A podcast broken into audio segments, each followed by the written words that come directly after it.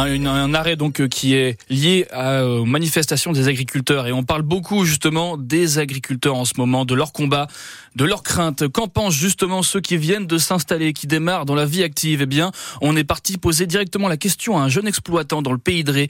Il s'appelle Tony Rondeau, il a 22 ans. Dans quelques semaines, il deviendra officiellement propriétaire de la ferme dans laquelle il était salarié. C'est à Chauvet, 250 hectares, une centaine de vaches laitières à gérer. Et c'est Hélène Roussel qui vous raconte son quotidien. Une rangée de têtes baissées, les naseaux dans la paille. Bah, les gourmandes, elles sont encore en train de manger. Il y en a d'autres qui sont à boire, on les entend. Le tour de l'étable et du propriétaire. Bah, après, elles ont tout leur caractère. Il y en a en salle de traite, elles vont toujours passer première. Les rebelles, il y a les vaches très amoureuses qui sont toujours à te coller. Euh, j'ai des vaches calmes. À votre image À mon image, voilà. Donc là, on est à l'intérieur, c'est ça? La salle de traite. Deux fois par jour, on est là-dedans. Et puis, il y a aussi, j'imagine, un bâtiment pour euh, les bureaux. Le bureau d'exploitation, bah, là, qui est au bout, en face de la maison. Euh, tous les papiers, tout ce qui concerne le cheptel, les déclarations, euh, les réformes. les bottes crottées d'un côté, l'ordinateur et les tableaux XL de l'autre. Tony a bac plus 3 en analyse et stratégie d'exploitation agricole. Ah bah aujourd'hui, il bah, faut être gestionnaire, trésorerie, comptabilité, pour bien tout l'administratif qu'il y a à faire pour l'installation, faut en vouloir. On a vu tout de suite, c'était sa passion. Pascal, le papa. Il était curieux, il a été dans une cour et puis l'agriculteur est sorti. Bah, viens donc faire une traite avec moi. Et puis euh, depuis ce jour-là, il n'a pas lâché. Il avait quel âge à peu près? Il avait 12-13 ans. Nous, on n'a pas de ferme, rien du tout. Donc ouais. On sait que ça va être compliqué pour lui certainement, mais il est tellement motivé. Puis il faut savoir ce qu'on veut. Hein. Demain, je vais être patron. Bah, faut se donner les moyens et je ne ferai pas 35 heures semaine. 55, 60. Je peux pas vous dire parce que je les compte pas. Un jeune agriculteur aussi passionné que lucide. Le reportage d'Hélène Roussel avec Tony Rondeau, un jeune agriculteur plein d'espoir dans le pays de Ré. S'il le faut, il est prêt à reprendre son tracteur pour manifester. Le combat continue pour se faire entendre au nord de Pontchâteau. Les agriculteurs sont toujours là pour bloquer la route entre Nantes et Evannes. Ils sont sur place depuis dimanche soir. En Vendée, les actions continuent aussi sur les péages. Les agriculteurs qui bloquent toujours le trafic au péage des Essarts. C'est au croisement des deux autoroutes.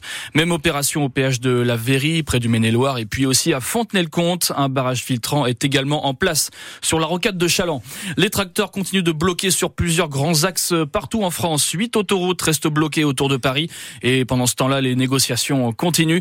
Les présidents de la FNSEA des jeunes agriculteurs étaient reçus hier soir à Matignon par le Premier ministre Gabriel Attal. 7h34, le gouvernement doit d'ailleurs faire de nouvelles annonces dans la journée. On attend de nouvelles mesures hein, pour le monde agricole. Gabriel Attal doit prononcer sa déclaration de politique générale cet après-midi. C'est l'heure du grand oral à la tribune de l'Assemblée, le tout dans un contexte compliqué, Paul Barcelone. C'est inédit, trois semaines à Matignon, mais voilà Gabriel Attal déjà enlisé dans une crise aux allures de bourbier. Il faut raison garder, relativise un conseiller. Il va redire aux agriculteurs qu'il perçoit leur mal-être, qu'il n'y a pas que des réponses de court terme, affirme Matignon.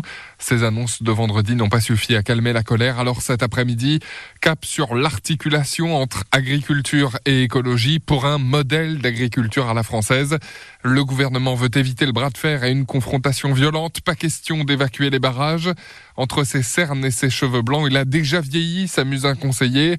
L'entourage du Premier ministre rêve que cette déclaration de politique générale lui permette d'asseoir sa légitimité politique et de renforcer son lien avec les Français.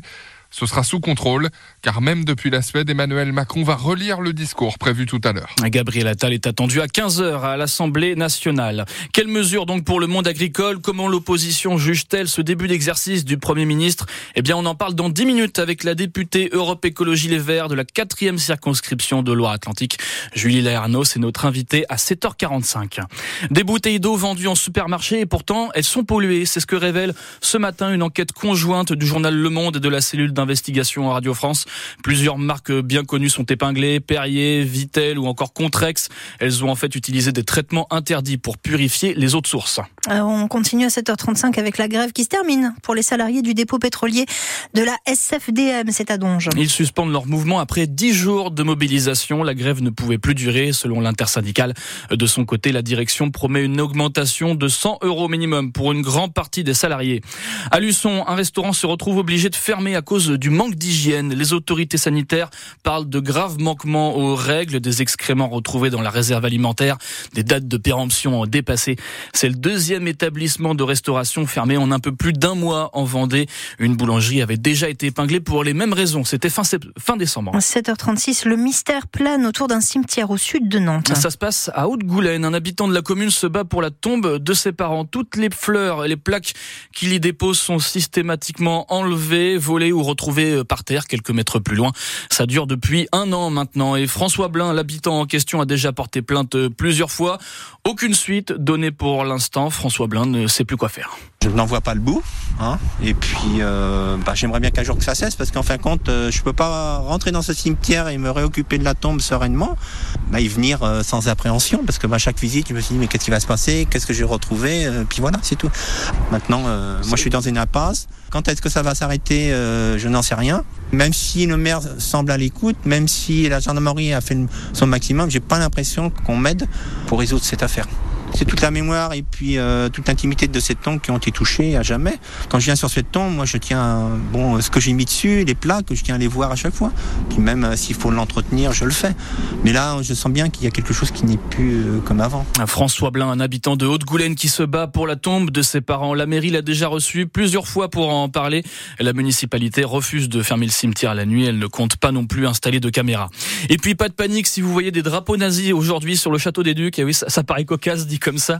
On tourne en fait une série en ce moment à Nantes. Elle s'appelle Deep, de grands drapeaux avec de croix gammées, donc était sur le théâtre Gralin hier. Et vous avez les photos justement des drapeaux sur francebleu.fr, page Loire-Océan.